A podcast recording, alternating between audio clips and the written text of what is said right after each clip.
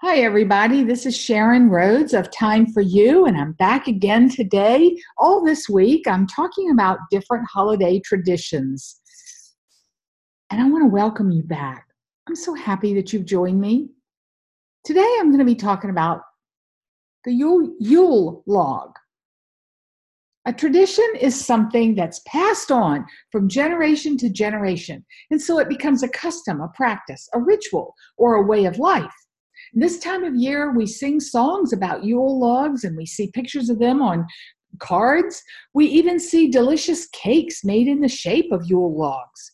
So, what is a Yule log?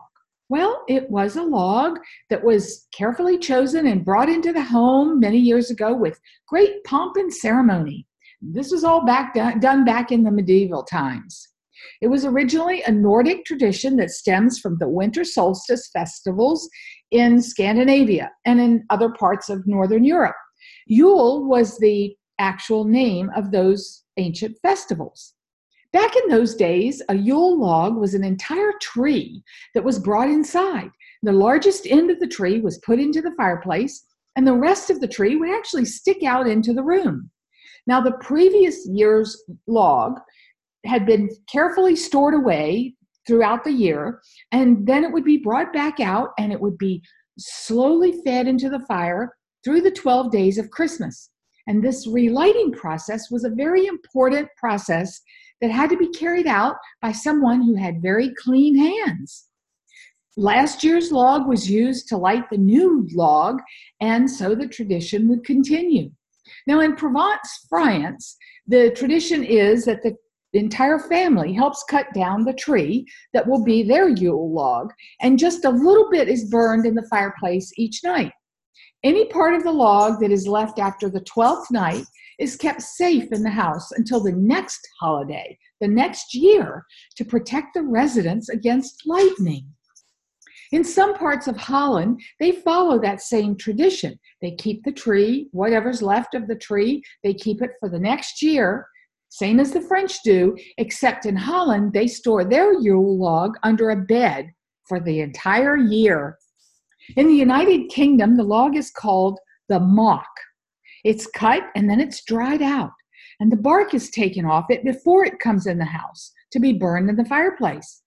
In England, barrel makers or coopers gave their customers old logs that they couldn't use to use for Yule logs.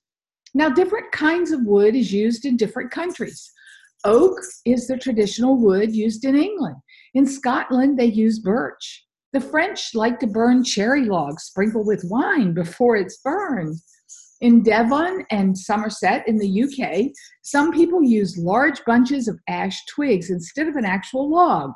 Now, this tradition stems from the belief they held that Joseph, Mary, and Jesus were really cold when the shepherds arrived on Christmas night.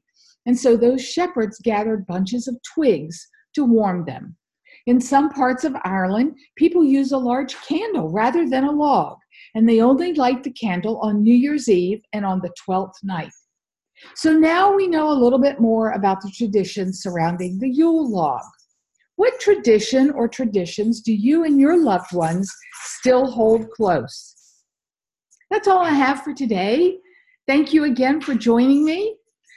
And I'll leave you with this reminder always remember to take time for you, particularly at this busy holiday season.